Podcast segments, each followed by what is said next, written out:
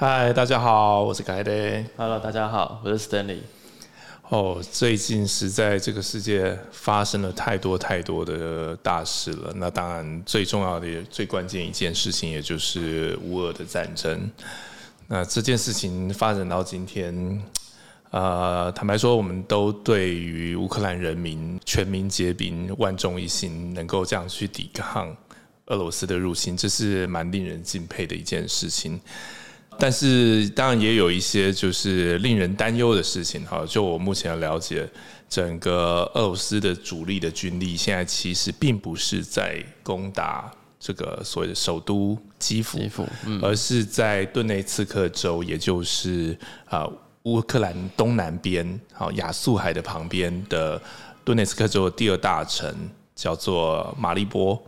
好，那马利波事实上它也就是所谓的乌克兰国民兵亚速营的大本营。那事实上这也是普丁这一次他至少在电视上说的很清楚，直接点名的所谓的新纳粹，也就是呃国家主义分子的大本营。啊，我得到的消息甚至于他是已经动用了六七个旅的军力在围攻马利波，而且马利波对外已经没有办法，就是你不管是粮食还是水还是电，已经好几个礼拜了，所以。嗯，这个事实上是令人蛮担忧的一个情况啦。那希望说，呃，这样的事情能够不要波及到无辜的人民，甚至于说可以让大家能够尽快结束这样的一个啊、算是一个人伦的悲剧。好，希望这世界上能够快点恢复到原来的秩序。好，但这件事情看起来还非常的困难。但是啊，我还蛮讶异的一件事情，就是昨天，哦，昨天晚上，我们的呃泽伦斯基总统竟然在这样的一个战争打成这个样的状态之下，还有时间可以去签署一个法案，好，就是把加密货币视为一个合法的资产。那也就代表说，今天所有的这些啊加密货币的交易所在乌克兰是可以合法的经营的，银行也可以在啊乌克兰经营，就是帮大家开所谓加密货币的账户。那甚至于说会有一些衍生性金融商品的的市场。嗯，所以到底是这件事情是有这么重要，重要到说你可以一边打仗，你还可以一边有余裕来处理这件事情吗？那啊，我想 Stanley 从你是交易员的角度的来讲的话，你可以给我们一些你的看法吗？呃，首先，我觉得这件事情是大家值得要关注的事情。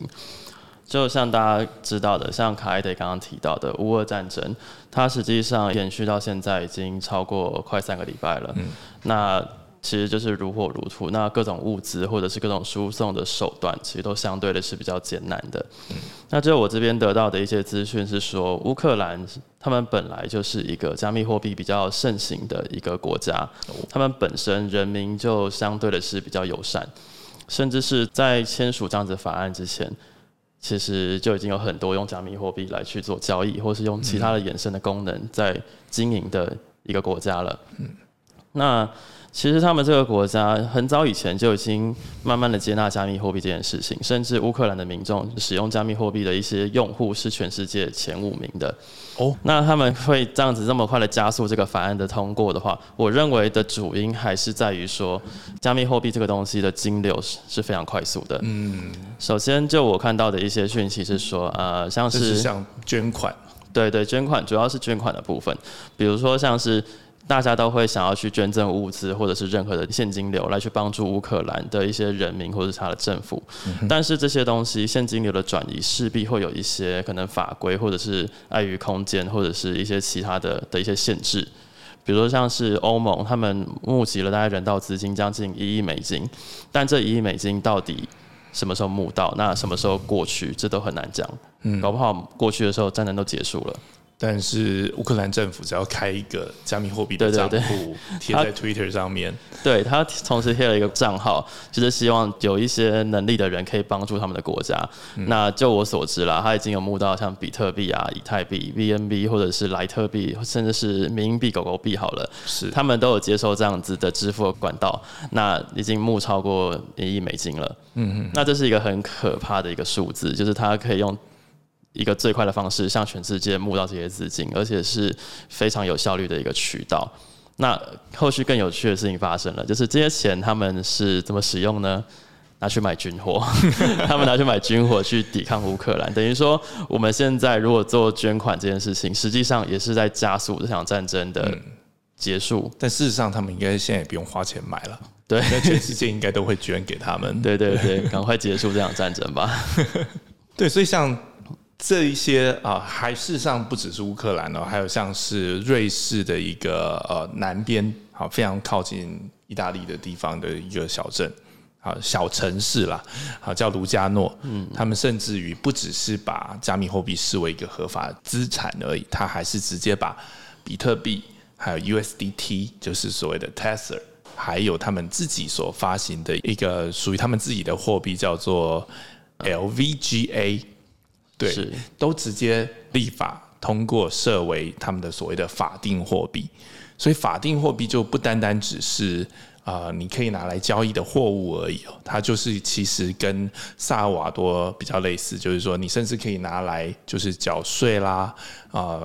付停车费啦，或者是呃所有的，甚至以后搞不好还要算遗产税之类的吧？哦，对，确实，因为这是一个资产，确实很有可能会拿去当成是缴税。像萨瓦多啊，他们是全世界最早开始把加密货币视为啊一个法定货币的国度。我相信会有越来越多的呃国家，慢慢的也纷纷加入这样的一个行列。那所以呃，从这样的市场的变化来看的话，你觉得说嗯，对市场会造成怎么样的一个影响？还有就是作为一个投资人的话，他们应该用什么样的角度去看这件事情呢？就我自己的观察，相信大家在新闻上也常看到说，就是现在美国它又要升息了，嗯，而且目前它已经升息了一码，那。就是今年的对，不要偷塞梗。OK，它其实在今年的，就是后续的第二、三、四季，它可能都还会有在升息的一些状况。那对市场的冲击在于说，它这样子的升息一定会让市场上面的钱减少。嗯，大家在投资啊，或者是在做任何的一些资产配置的时候，都会因为资金成本的提高而去减少。那在目前市场的一些水位。甚至是说，只要美国一加息，那其他的政府就要皮皮叉了。他们就要担心说，资产都会可能流进其他的地方，都被都都都被都拿去就是美国那样子。那这样自然自然会影响到自己，就是呃国内的一些现金流的状况。所以像是台湾的政府迟早也会有这样升息的一些情况发生，就是这是可预期的。那至于目前加密货币市场的话，我认为确实还需要一些耐心去做一些观察。因为我们还很难确定说到底这个市场未来的一些走势，因为像刚刚提到的俄乌战争，还有这个加密货币到底合不合法，还有升息的一些情况，那确实我们短期内要投资的话，真的要张大眼睛仔细评估自己的风险。所以事实上，整个因为市局的变化，还有越来越多人在关注加密货币，它是让整个市场等于说变数变因越来越多了。是，那事实上我们也可以看到，好像这个战争的初期，呃，当然所有的全世界的不管是股市啊，或加密货币的市场，全部都是大跌嘛。但是似乎加密货币的反弹的力道，好，若以今天的价钱来说的话，事实上还其实没有没有没有减少太多。我说以价格来说的话，所以是不是说，呃，未来加密货币可能会成为一个新的？呃，就是选项也包含像是这一次，呃，美国制裁俄罗斯，然后把俄罗斯的卢布从 SWIFT 的交易系统当中所踢出去，那有没有可能说，呃，因为立即啊就得利的事实上是中国的 CIPS，就是中国的离离境支付系统。那等于说，你你把水这边堵住，我就会往另外一个方向流。那这件事情对加密货币是不是也有同样的一个影响呢？我认为这件事情对加密货币确实是会有一些影响。首先，我们现在探讨几个情况好了。加密货币它跟一般就是 CIPS 或者是一些 SWIFT，它们的差异在于说，目前这个加密货币并不是一个合规的商品或者所谓的货币。呃，就我自己来看的话，它实际上。目前更偏向所谓的风险性的资产。我今天买加密货币，不是因为我可以拿去 seven 就是缴停车费，不是拿去 seven 买我的汽水，而是因为它未来的上涨的天花板其实是很高的。那随着像是萨尔瓦多或者像是乌克兰，他们承认加密货币这一块，我相信未来越来越多的的国家或者是其他世界每一个角落都会看到加密货币外的潜力。就像大家也看到说，美国他们其实有在开始在想，那这个数位资产怎么样去处理，或者是怎么样去认列，嗯，这都是有目共睹的。甚至像是刚刚有我们刚刚好像没有提到乌克兰到底具体是怎么看待这件事情，嗯哼。他除了接受加密货币作为资产支付，然后接受这些作为一个金融交换的行为以外，他实际上最重要的事情是这这个东西的合规化。嗯，因为合规化的意思就代表说，它可以拿加密货币做一般我们传统认知的金融交换，买房子、买车子，就是可能甚至是买个汽水、买个饮料、买个食物都行。但更重要的是，它可以透过像是呃一些证券交易委员会或者是一些机构来去做好监管的动作。嗯，它。做这件事情最大的用意在于说，他不希望有不明的一些现金流，就是在国内就是四处乱窜，或是跨国的交易，这对他们整体的一些经济或者是金流是有很大的打击的。他透过这样子的方式来去保障加密货币持有者的一些权益，但是同时他又可以去监控目前整个国内金融体系的的平稳，这是一个蛮不错的做法。是的，是的。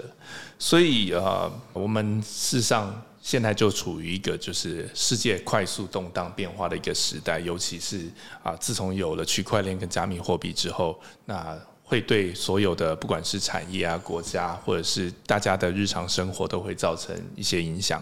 那这件事情又不是一个任何人都可以轻易的了解、看懂的东西。所以这就是我们 Quanland 跟 Quantrain 的团队能够为大家所做的，就是我们有最专业的团队，大家的技术也好，或者是我们用全部的时间心力在关注全世界各种这样的变化。那随时随地我们可以替大家来做出这样的一个精准的判断，跟希望能够为大家守护彼此的资产。是。好，那今天很开心跟大家聊到这些事情，那希望下一次能够带来更多的有趣的事情，就先这样吧。OK，好，先这样，好，大家拜拜，拜拜。